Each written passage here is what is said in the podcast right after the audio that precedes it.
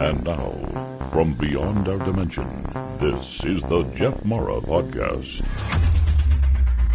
Here's Jeff. My guest is Michael Sandler, former pro athlete, best selling author, co creator of the School of Mystics and AWE, the Automatic Writing Experience. He is a fellow YouTube content creator and host of the popular Inspire Nation show. Michael has had. Oops. Michael is having a bad moment pressing Michael- the wrong button. Michael is currently having his third NDE and he is back. Actually, Michael has had two NDEs, which we will learn about today and more. Michael, thank you so much for being my guest today and welcome. Thank you so much, Jeff, for having me here today. So, if you don't mind, can we start with your near death experiences and how they changed you? Certainly. So, um, how they changed me? Well, that's a brilliant question. So, um, I was the same me before NDE number one, but different. um, I call April 2nd, 2006, my new birthday. And it's because the old me uh, died, left on that day. The new me was born, uh, which is somebody who is. I got the big picture, Jeff. That's the best way to put it there was the little me picture and then there's the big me picture there's a greater understanding of everything and everyone how we're all interlaced and all of that good stuff which which obviously goes beyond words but uh, ego loves to sneak in the back door and try to come up with words for it anyway um, but i became much more about others than focused on myself and that was the nde number one and and softer um, but much more focused on others NDE number two was a direct result of NDE number one. Um, and in fact, the technically speaking, I had a after NDE number one, I had a, uh titanium femur or titanium rod through my left femur, titanium rod through my left hip. So titanium femur, titanium hip, and some associated hardware to hold it together. After my second NDE, I had matching titanium rod through my right, titan- you know, all matching stuff to balance me out. Number one set me on my path. Number two was part of a trifecta. There was not a third NDE. Thankfully, there was a third accident, but a trifecta to open up my heart and um, let go of um, the egoic driving and striving that I'd been doing. And when I say ego in the back door, for myself, learning the big picture, wanting to help others, wanting to teach, wanting to, well, my mission is raise people's vibration, elevate consciousness, shift humanity. At the time after NDE number one, I thought that meant by slaying myself, pushing myself, driving myself. And NDE number two was the universe's way of saying, you didn't get the message, did you? it all comes from love. And that starts in here. And the accident that followed NDE number two, which cracked open all the bones in front of my heart, above my heart, behind my heart, basically around my heart, was to crack me wide open to finally, and you don't have to learn through these things, there's kinder, easier ways. Um, to, to live in that wide open heart space. And so I am, I was a nice guy before, Jeff, but there's a part of me that wants to say, you are an asshole. I don't know if I can say that, but um, I was so much more about me. And um, it wasn't that I wasn't a nice guy because I was on this spiritual path since I was a little kid. I can remember mystical experiences as early as five. But there was a shedding that needed to take place or a cracking open. And that's what these things provided me. You mentioned that you didn't get it the first time. Do you think you planned these NDEs out pre birth? You do and you don't. You do insofar as um, you plan the nodes on your timeline the big events that are going to take place, how it's going to occur, what it's going to look like. You don't know. And that's probably a good thing that you don't know. So I do know, and I've seen it in a past life regression. I've seen it at other times as well. I went before the equivalent of a council of elders. And they said, What do you want to learn this next time? And I'm like, I want to learn it all. Give me the works. And they're like, No, no, Michael, because your personality is still your personality anywhere. Energy is still energy. Uh, and they're like, no, no, Michael, what do you want? I'm like, give me the works. And I got the works. So specific events got to take place to steer me on my path because I wasn't getting the learnings elsewise. Had I been able to get the learnings in another means, then those specific nodes on the timeline probably didn't need to take place. However, they're very high level teachings. And so it may have been that uh, NDE number one was completely and totally unavoidable. NDE number two, it's interesting because titanium wise, I'm identical, I'm matched, which suggests that this was definitely preordained. But maybe I didn't have to be. Maybe I could have made the shift beforehand, but the egoic drive and strive and push and, and achieve and charge part of me just wouldn't shut down. And so I, I, I had a conversation with my spirit on, on the side of the, the volcano Haleakala. I was living in Maui years later, and I'm I'm crutching along after NDE number two on the hillside, and and uh, my higher self is like, if I had to, I was going to take you out because I needed to stop you. I needed to stop you cold. And this is the only way I could get through. Do you think that our suffering in life happens because they're learning opportunities? Humankind is weird, Jeff. We are a very interesting beingness or spirit uh, that believes at this level of consciousness, we believe we need challenge to learn. In fact, you can look at any country out there. You can look at what's going on with humanity and the planet today. It is not until not only are we facing the cliff, but we're halfway down the cliff that we we make great change. That's where humanity 1.0 more than that, but you get what I'm saying. That's where we're at right now. And so I ch- chose to incarnate into that current uh, paradigm, which meant that's how I'm going to learn. Now, I'd like to say I have evolved, I'll put that in quotes, beyond that. Uh, I'm not sure if we fully can while we are all in the same vibrational soup, the same energy. You and I share a uh, same frequency as everybody else on this planet. Um, but I've been able to, we can call it negotiate the contract enough that it is far less than it used to be. I can learn now much more easily without the suffering if I'm willing to let this has never been said this way by me before my ego suffer. My ego gets very uncomfortable, Jeff, if I do this one thing on air, which might make you very uncomfortable. Which is? Ooh, he's very energetically sensitive. If I do nothing, the egoic mind doesn't like. No, we're not getting it now. The stillness, the silence. We'll give him a few more crows, and then if if he doesn't stop, I'll introduce you to him. I'll introduce everybody to Rue, and then I'll have him take a minute. I would love to meet Rue. All right, hold on. Let me get Rue, and then we're going to go back because he's the most energetically sensitive creature you will ever meet. And so when I hit a high point, and my high point was silence, he took the cue. Hold well, on. the universe is always speaking to us, right? Yeah, it's our job to listen. And with a rooster, it ain't hard. Hold on here. Here we go. You know, he is beautiful. I think and it's an amazing that you have a Roo or rooster, I guess. I mean, you, I think you call him Roo, and I could almost do a whole podcast just on Roo. Well, he is going to be starting. We've had him for over two years. Hmm.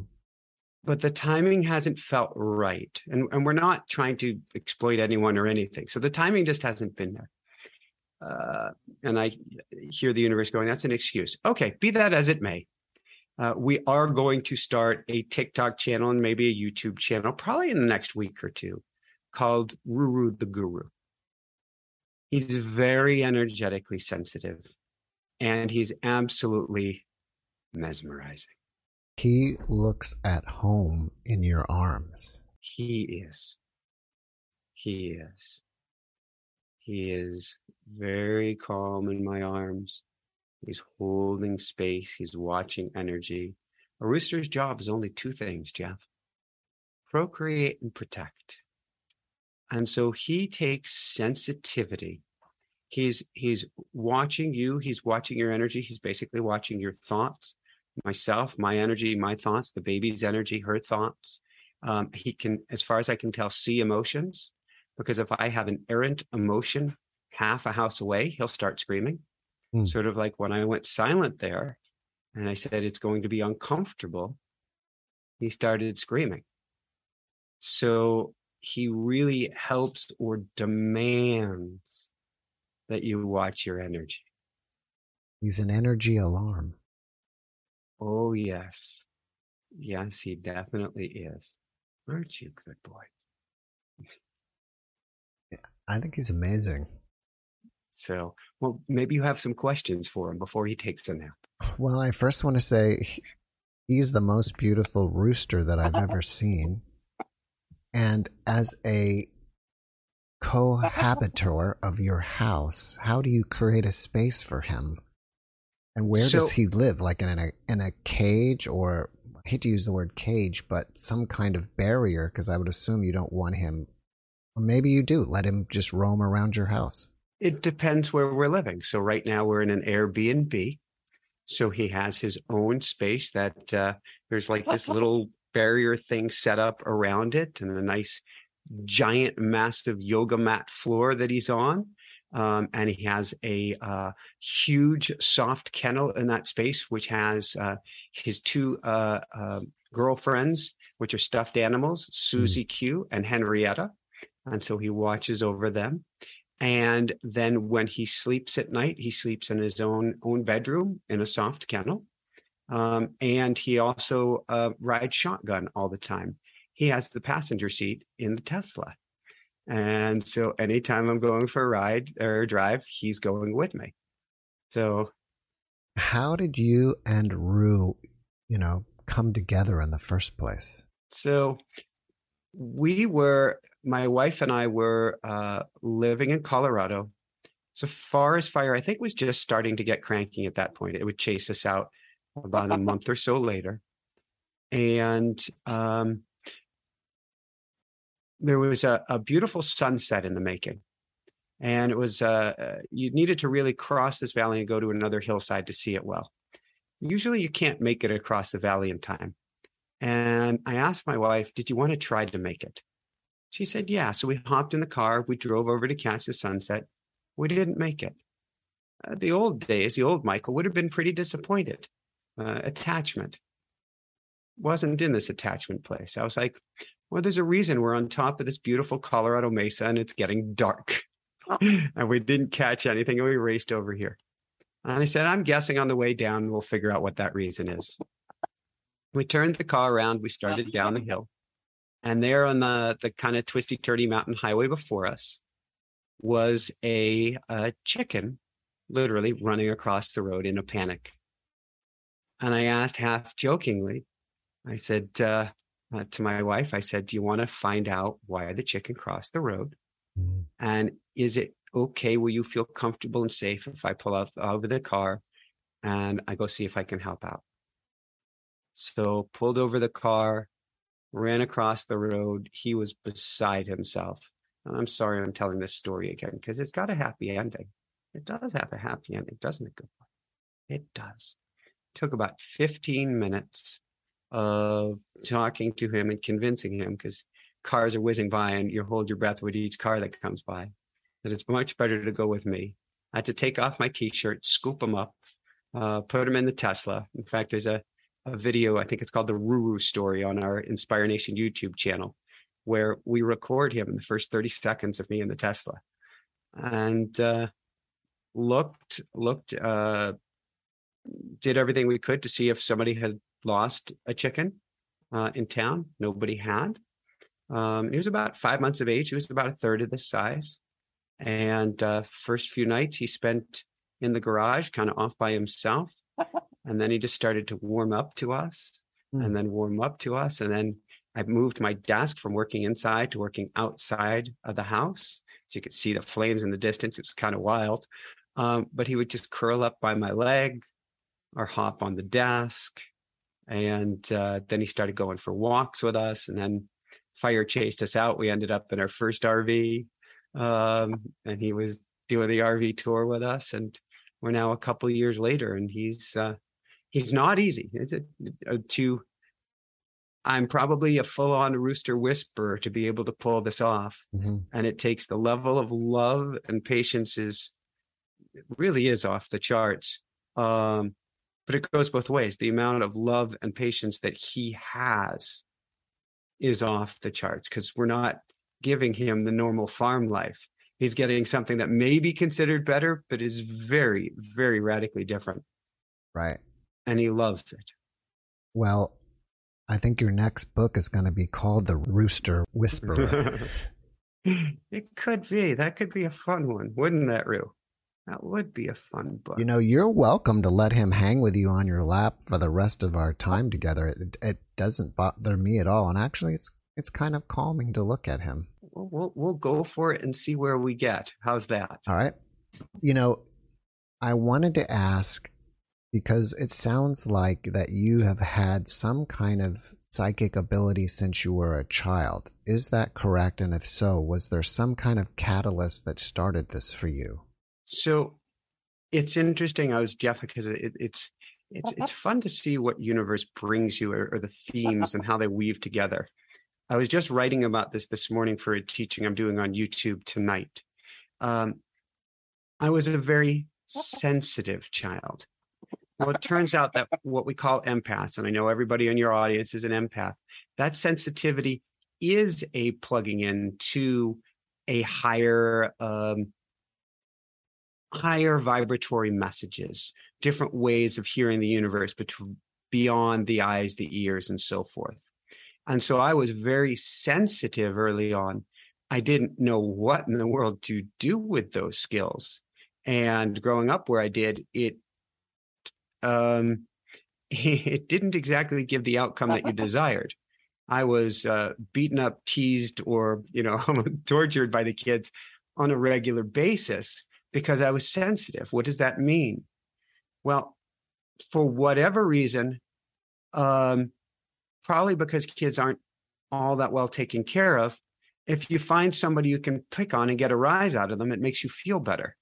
So I was a beautiful target to help other kids feel better. How's that? Right. so I didn't really know what to do with this sensitivity as a child. Um, and it created quite the feedback loop. It'd be easy to get a rise out of me because I was very sensitive to people not liking me. Um, it wasn't really until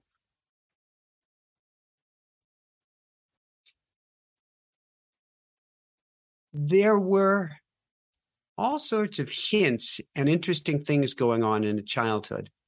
But it wasn't until really I was racing in bicycles in Europe and trying to make it to the Tour de France. This was a long time ago. And I got waved by a French safety official through a blind turn into an oncoming car.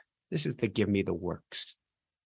And as I lay there on the side of the road, broken in many ways, I thought, God is dead. There is no God.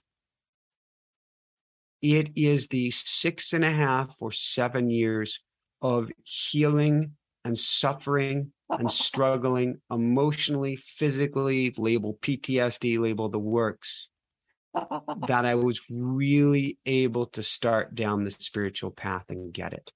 There had been glimpses before. And and again the, give me the works. The year before that, when I raced bicycles in Europe, um, I finished a very difficult season. I came home to the States. I was out riding with my uh, college cycling friends and got hit head on by a motorcycle on a mountain bike trail, cracking my skull and some other things, but cracking a kneecap in two. And I did what everybody would do to heal their knee because there's a big bike ride coming up in three weeks. I took a pen, pretended that there was light coming out of it. And for the next two and a half, three weeks, I filled in the gaps to where I went back to the doc and said, Can I do this bike ride? Is like a hundreds of mile bike ride. And, you know, I'm still in a cast. And he looks under x ray. And what happens is when a bone heals, you don't see anything.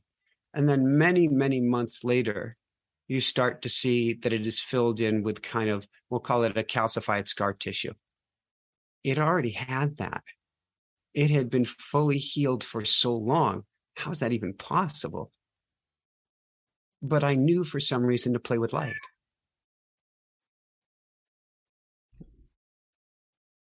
So it's it's been in there, but I just didn't know what it was or what to do with it.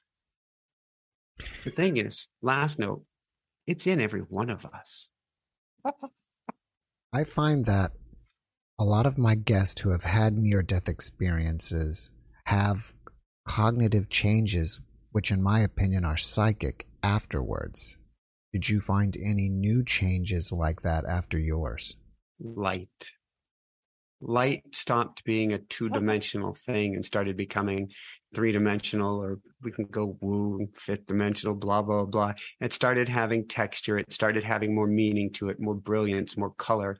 Uh, I was living in Boulder, Colorado, and suddenly a guy who doesn't own a camera, use the camera, anything, has all of these sunrise and sunset photos in galleries across town and and coffee shops and you knows where. I, I had a uh, gallery in Japan as well, and for a brief while, gallery in Germany that had my photos of how I was seeing light uniquely and could bring it back through the camera mm. uh, because I saw colors in ways that I couldn't before. Mm-hmm. And I saw uh, auras or torrents of light coming off of trees for instance, spiraling up into the heavens. And and I can remember on my first crutch experience, I was by a, a place in Boulder called NCAR, National Center for Atmospheric Research and I'm there ghastly white. Nobody will even say hi to me because they're afraid I'm going to die on the trail. i have got all this hospital garb on. I've got, you know, these walker crutches and I'm wobbling and my leg is covered with stockings uh, to, to TED hose, I guess they call it, to bring the circulation back up. And I'm staring at a tree and I'm watching the light come off of the tree. and I'm like, oh man, life is good. So that was the change, the biggest early change that took place was being able to see light in new ways. Before your NDE, were you a religious person? Spiritual. Spiritual, okay. So I was gifted with an awesomely confusing childhood. So I went to, if I get it all right, Catholic nursery school, Hebrew kindergarten, after school and weekend Hebrew school through 13, a uh, Unitarian eighth grade uh, junior high school, Catholic high school.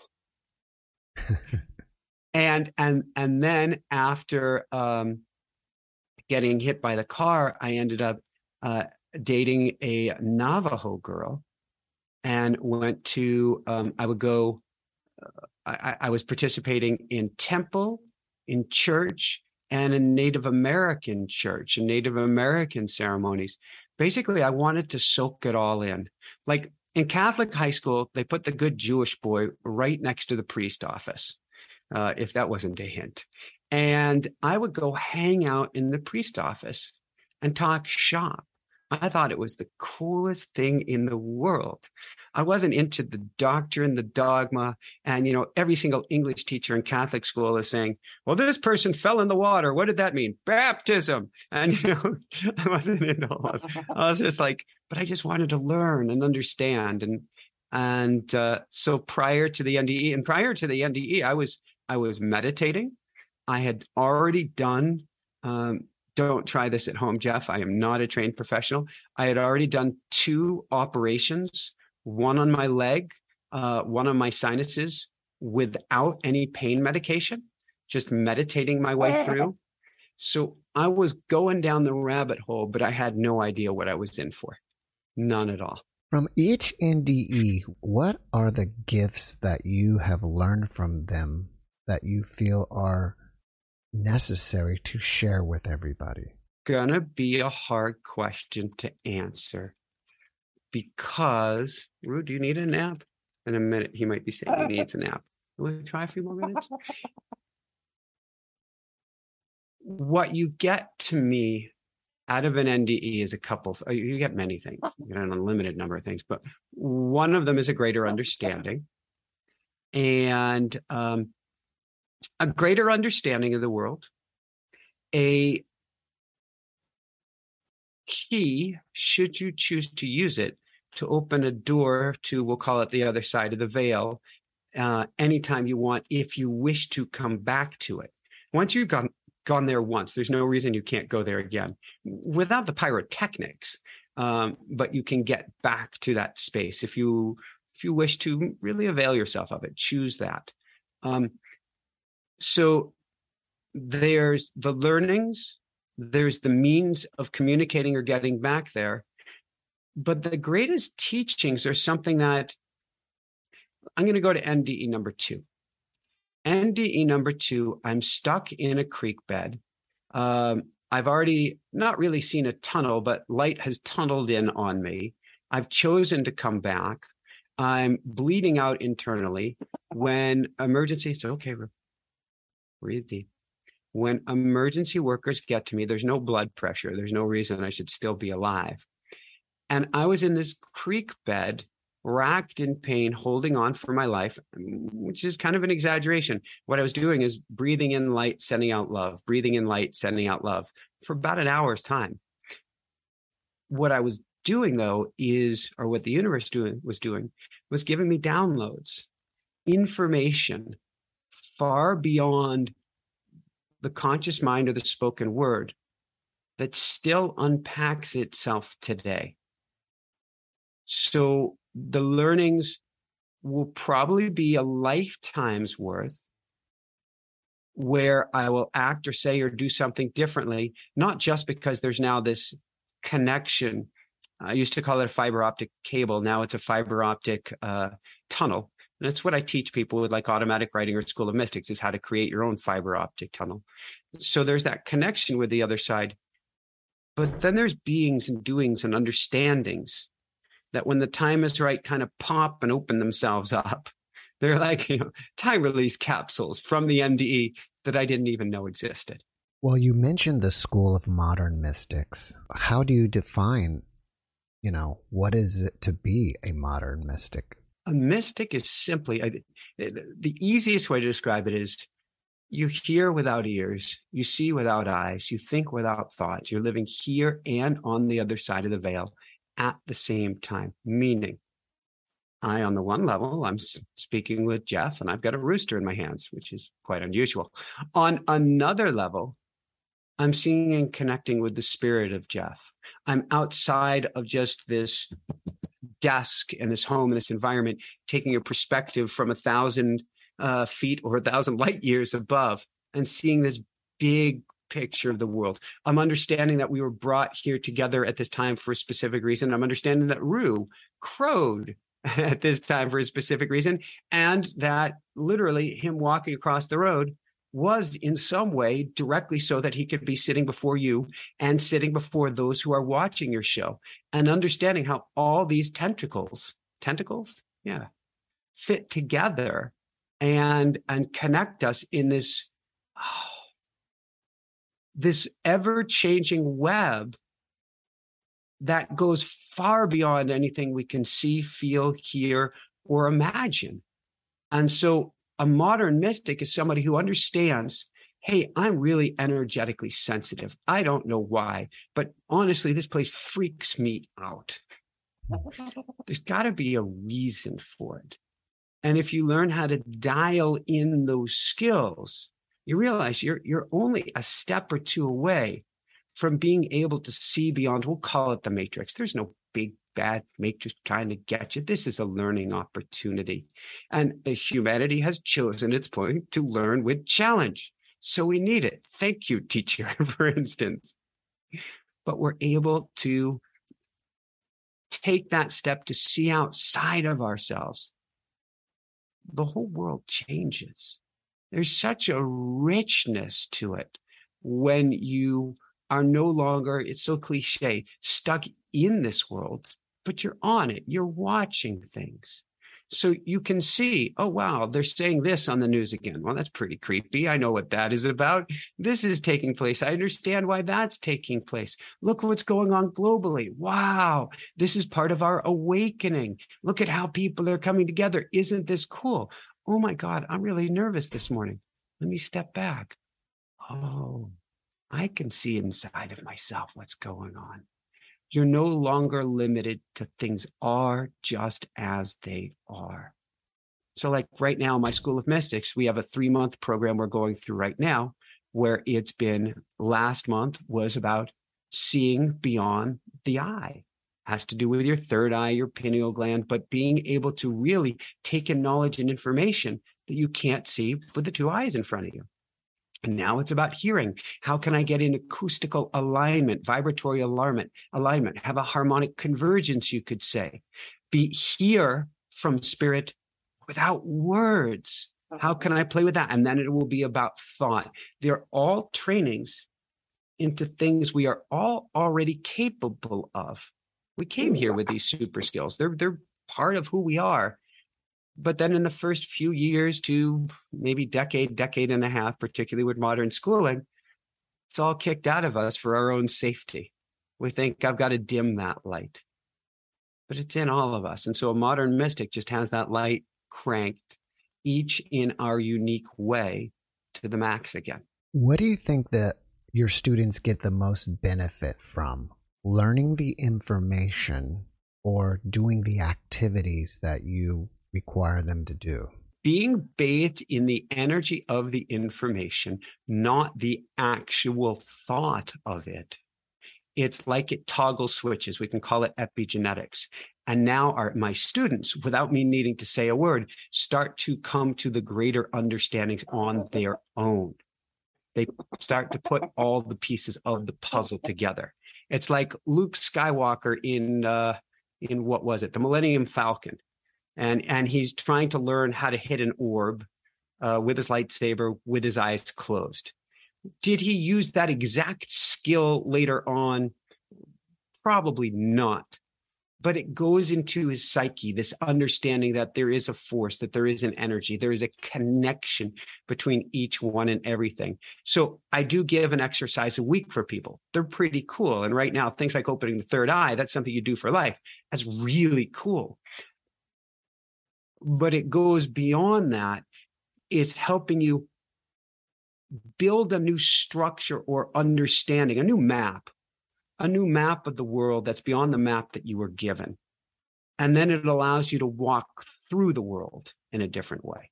And so I can't say it's a particular thing I say or a particular thing I have you do.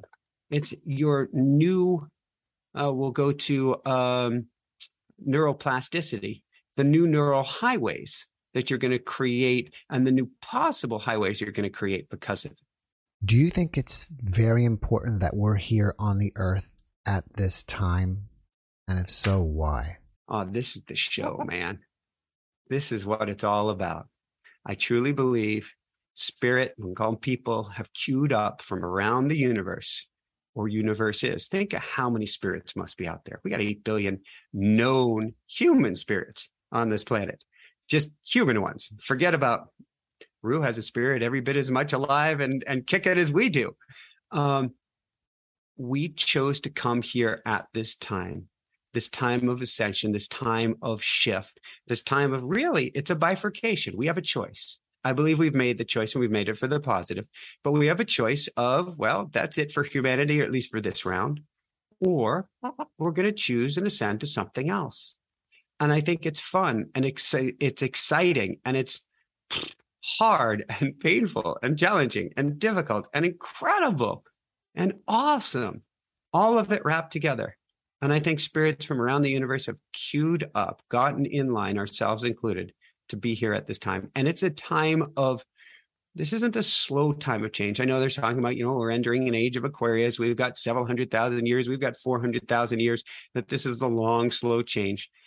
Yeah, but we are on an accelerator of accelerators. Just go turn on your weather channel and you'll see that things are not, are not going to continue the way they are uh, more than a few years. I mean, go look at the political systems, go look at COVID nuttiness or whatever everything is in change. And if we can get past the story, the little me story, it's okay, Rue. He's standing up very tall, very alert right now. There you go. Let's just melt oh, there you go. and, and he's saying, I'm a little hungry, Daddy. If we can get past the story of what does this mean for my individual life and look big picture at what's going on. Holy smokes, it's pretty cool.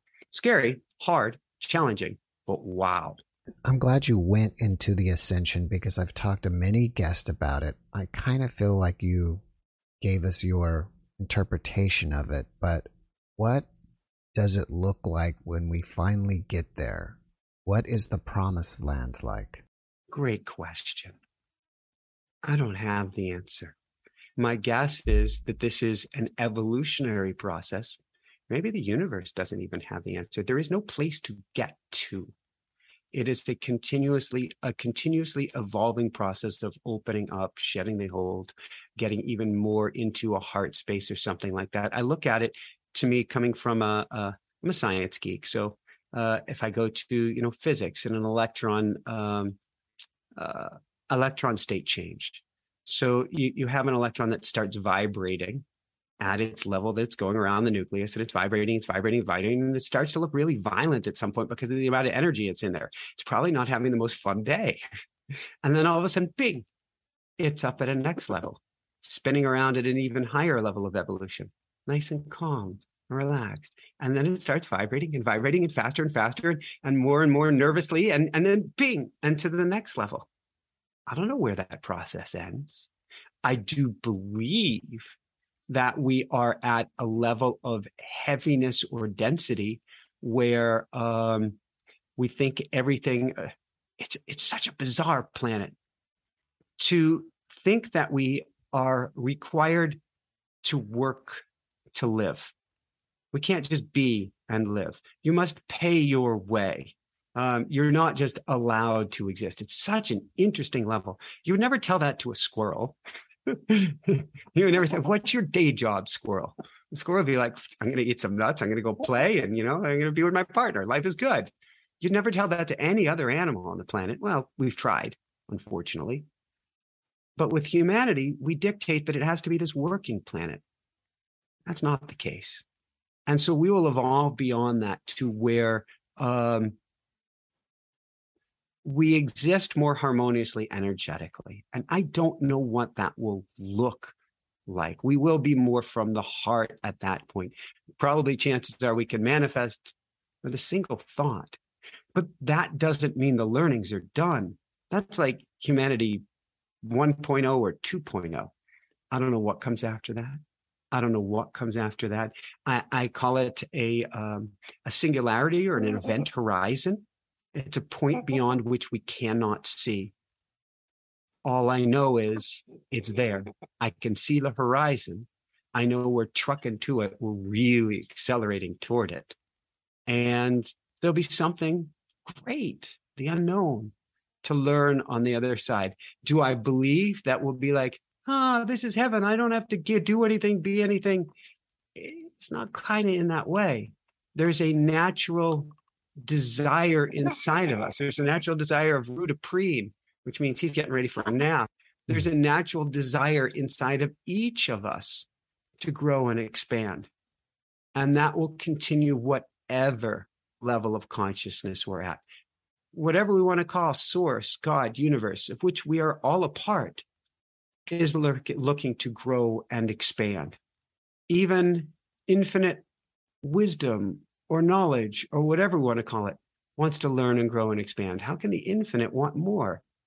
It's this innate, um, sort of like the expansion of the universe, this innate desire within everyone and everything.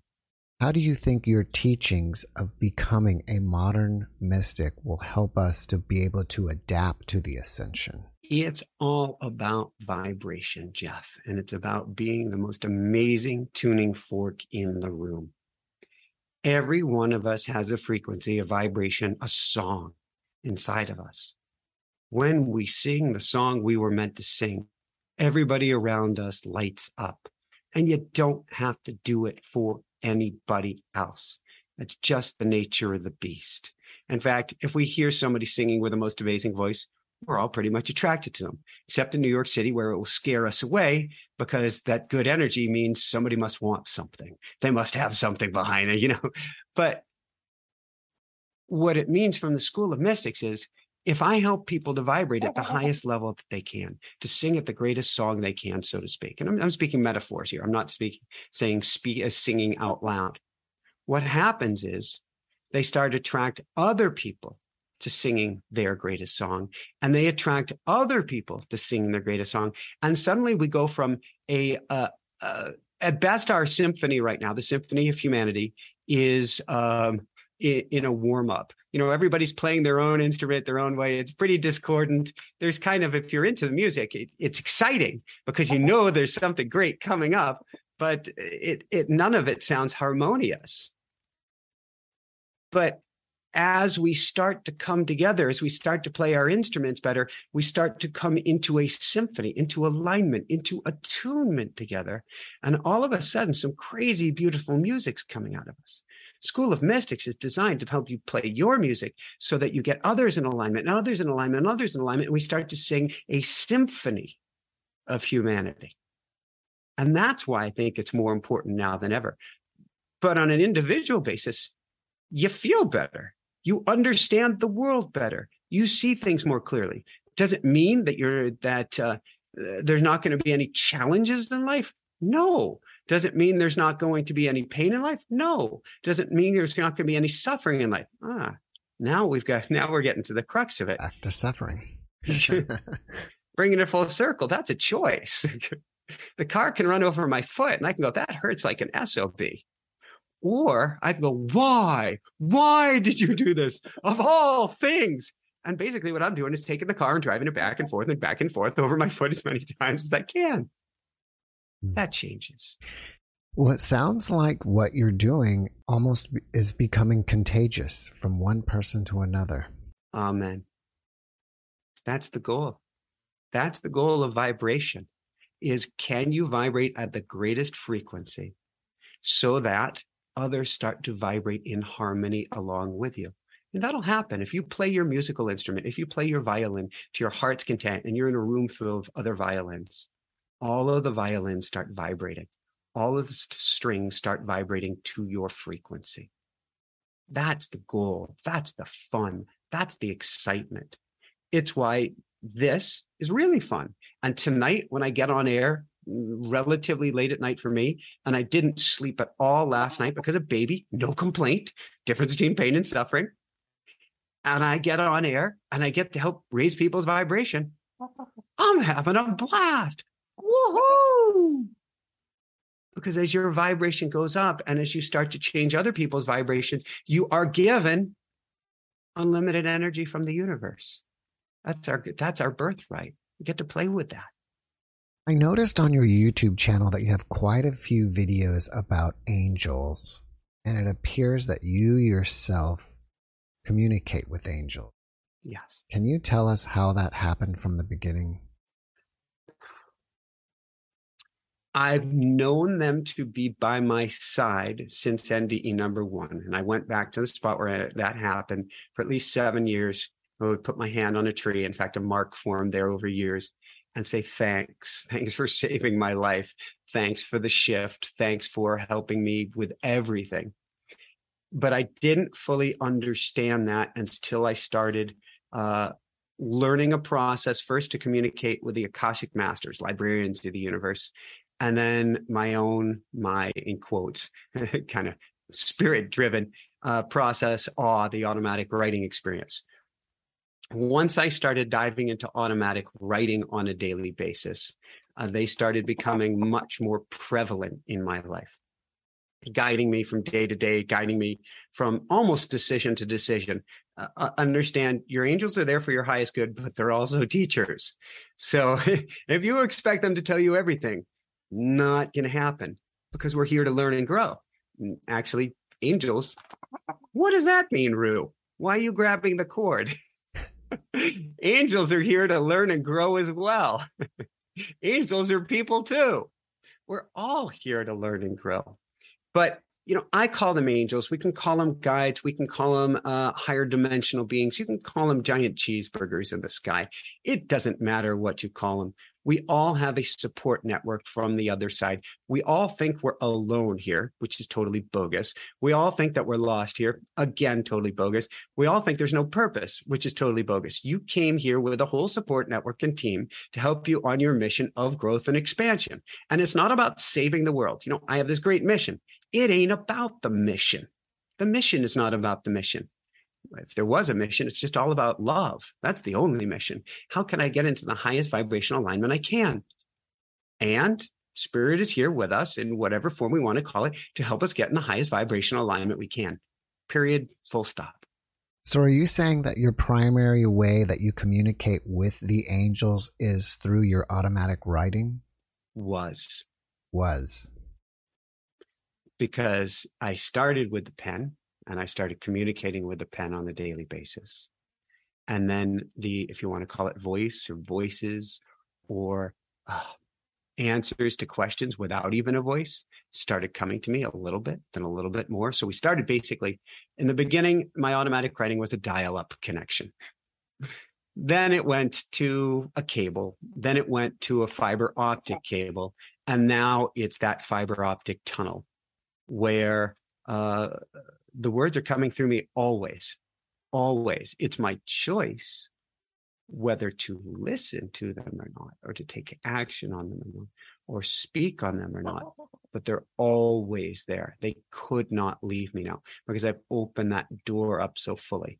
Do I still write every day? Absolutely. That is my my favorite thing. That's my oxygen. I want to write to spirit because there's no chance at that point of ego getting in the way.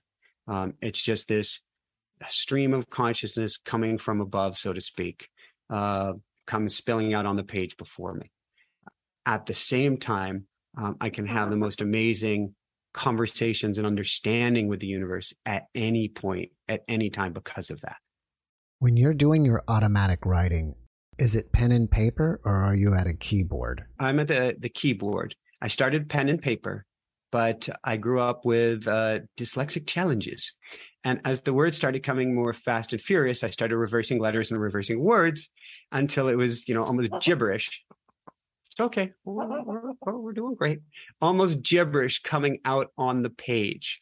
And so now I type, and I type with my my eyes almost completely closed, kind of going back and forth a little bit Stevie Wonder style. And I got to check and make sure the fingers are on the right keys or I'm in trouble. Um, but the words just race across the page. Do you feel like you're really witnessing the words or you're just typing them and then later you have to go back and reread what you wrote because you weren't thinking, you were just a conduit? I'm not sure how we would define witnessing. I would say certainly there's no thought going on in the words that come to me. However, there can be conversations. So, for instance, um, I downloaded in quotes tonight's talk that I'll be doing on YouTube. And it's about 100 points, most of which I agree with, some of which I'm going, really? Is that really what we're going to talk about? And, and, you know, my angels guide to be like, hang in there. We're getting there. Hang in there. We're going to address that. At which point I will write, Hey, is this my ego talking? What's going on here? Am I making this stuff up? And, and so I'm having this complete conversation. It's very easy to tell really what's coming from me or not, but it's a very rich conversation. It's not like, uh, you know, some booming voice up above, you know, giving me a tablet to carve out a list of 10 things, so to speak. Um, but it's not that I'm like hearing it really and taking dictation. It's just they are present and my fingers put it out on the page. So you're saying you're not hearing it at all. It just comes right through you. Just comes right through. How long did it take you to develop this technique? Yeah, well, the Akashic, the Akashic Masters technique uh, that I was taught um, uh, over a decade ago, and the words that came through were so profound, um, and I thought couldn't have possibly come from uh, spirit. Must have come from me. I was told I'd be a, a, a teacher, uh, a teacher, a leader, and speak before thousands and thousands of people from on a mountaintop up on high. And so I put the process away for a year and a half, thinking, oh my God, my ego took that over. Mm. Tried it again, got the same thing speaker, teacher, mountaintop on high, thousands, thousands of people, and put it away again. And then in a past life regression, speaker, uh, or leader, teacher, speaker on a mountaintop on a high, blah, blah, blah. And so I started to dive into it and then started to refine the process after that. And you know, many years ago, about the time when I got Rue, I think Rue was saying, It's time, Daddy. Uh, about the time I got Rue, um, I was living uh, up on a mountaintop, speaking before thousands and thousands of people and and uh, teaching and doing some leading. And the words had been true. They'd been true all along. The process evolved and it took years before I was ready to write a book on it because I wanted to write a book that um, I don't know, SpongeBob. I don't know how smart SpongeBob is. Never watched SpongeBob, but even SpongeBob could learn automatic writing. And I wanted to spell it out and make it super simple. And so I would write about it. Universe would chime in and say, put it this way, put it that way. How about this? How about that? And it was this co creative process. How is this teachable and learnable? So uh, automaticwriting.com. I've got, I mean, you can go get the book, all the automatic writing experience at Amazon or anywhere. And I recommend support your local bookseller, support them, support them, support them. With that said, I have uh, live classes and a video based program at automaticwriting.com. And that is a super, super simple way to learn. Um, and so can't recommend that enough, just automaticwriting.com.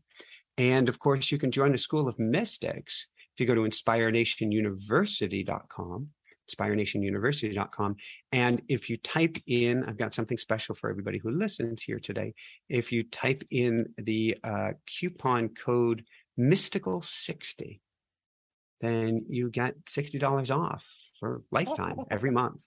So, uh, and again, that's mystical 60. It is a time where I challenge all of us to not take things as being as they are. Things just are as they are. I don't have a talent. I don't have a skill. I'm not a channel. I'm not a medium. I'm not a mystic. I'm not a this. You're all of those things. You are me. You are spirit. You are uh, a part of God's source, the divine, the light. You are love.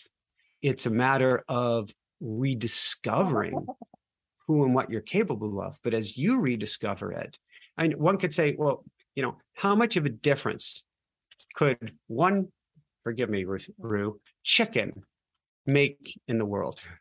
This guy's probably going to have a far greater impact in his lifetime than I ever will. because he doesn't know that he can't. He thinks he's great. He knows he's great. You're great. We're all great. And so that's what I'm teaching is helping people rediscover their greatness while connecting to spirit in every means possible. Well, you're like one of the hardest working people in spirituality that I know. You have the you know, you have the automatic writing course, you have the modern mystics course, you have you're a best-selling author, you have the show. What do you see in your future and what you are evolving to? So, as we record this, I look at my computer and you may make this evergreen, but it says Monday, August 1st at 1 1 1 p.m.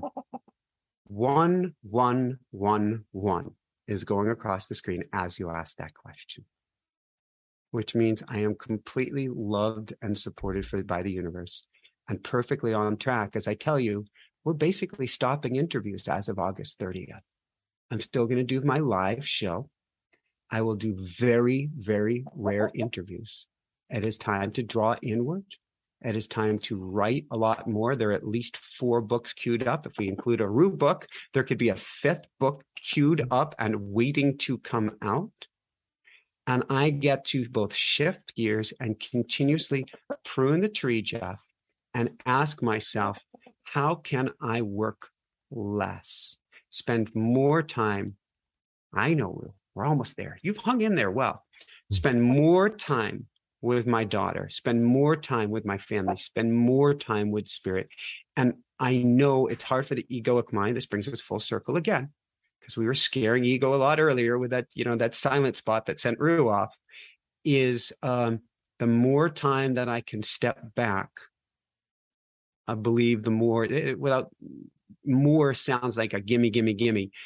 But the more time that I can step back, the greater my evolution will be, the greater my learnings will be, the greater my teachings will be, my understandings and my ability to help everyone.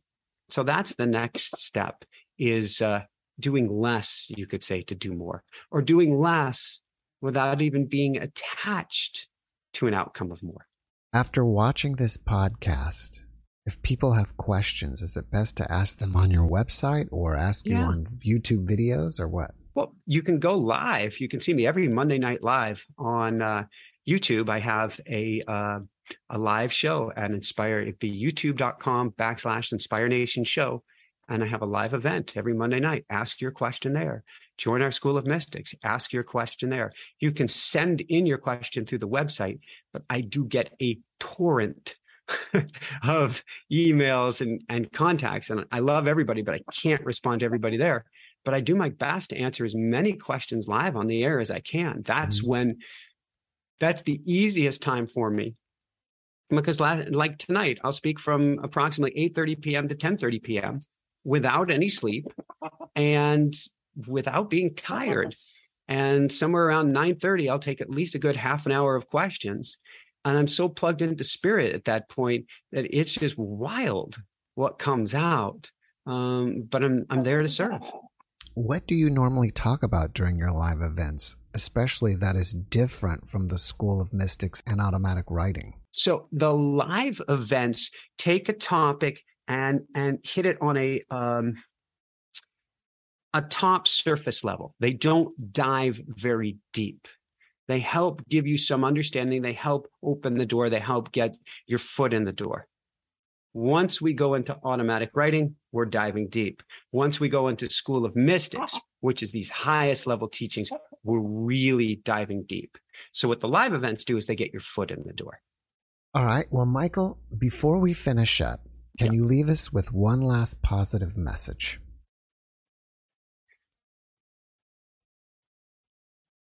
Soak it all in there is so much goodness. There is so much greatness. Our, my baby has started crying, and I can be all nervous. And, and, and, you can see he's getting really tall. He's getting mm-hmm. really concerned right here. And we're going to get the crow in a minute. I can look at that, and I'm going to get off air and take care of her in a second. And, and my wife's already there. I can look at that and go, oh, God, oh, this, oh, that. Or I can go, wow, this place is amazing. This place is incredible. This place is so cool. And I can then seek with that energy to do things, to experience things, to live things, to embody things that are vibrating at this level of coolness and excitement and joy and love and and and amazement. Every kid has this, Jeff. When a kid is born, they're looking at the world with childlike eyes. If I can challenge everybody here to just for one brief moment Look at the world with childlike eyes. You're on a computer. How cool is that? Or you're driving a car. How cool is that? Or your baby, your rooster, just let a feather go in front of you. How cool is that? I think that alone would change everything. Michael, thank you for that message. And thank you again for coming on the show today. I really appreciate you and I wish you massive success in whatever you're doing. Thank you so much, Jeff. The same goes to you as well. And I'm sure Rue is saying the same. This is his first uh, uh, full interview. So I think he was How amazing. does it get any better than this? you know, I mean, uh, he may have to join you on on subsequent interviews. I'll share this with our audience. I'll share this with everybody I know. We'll, we'll, oh yeah, I know. Yes, he's in agreement.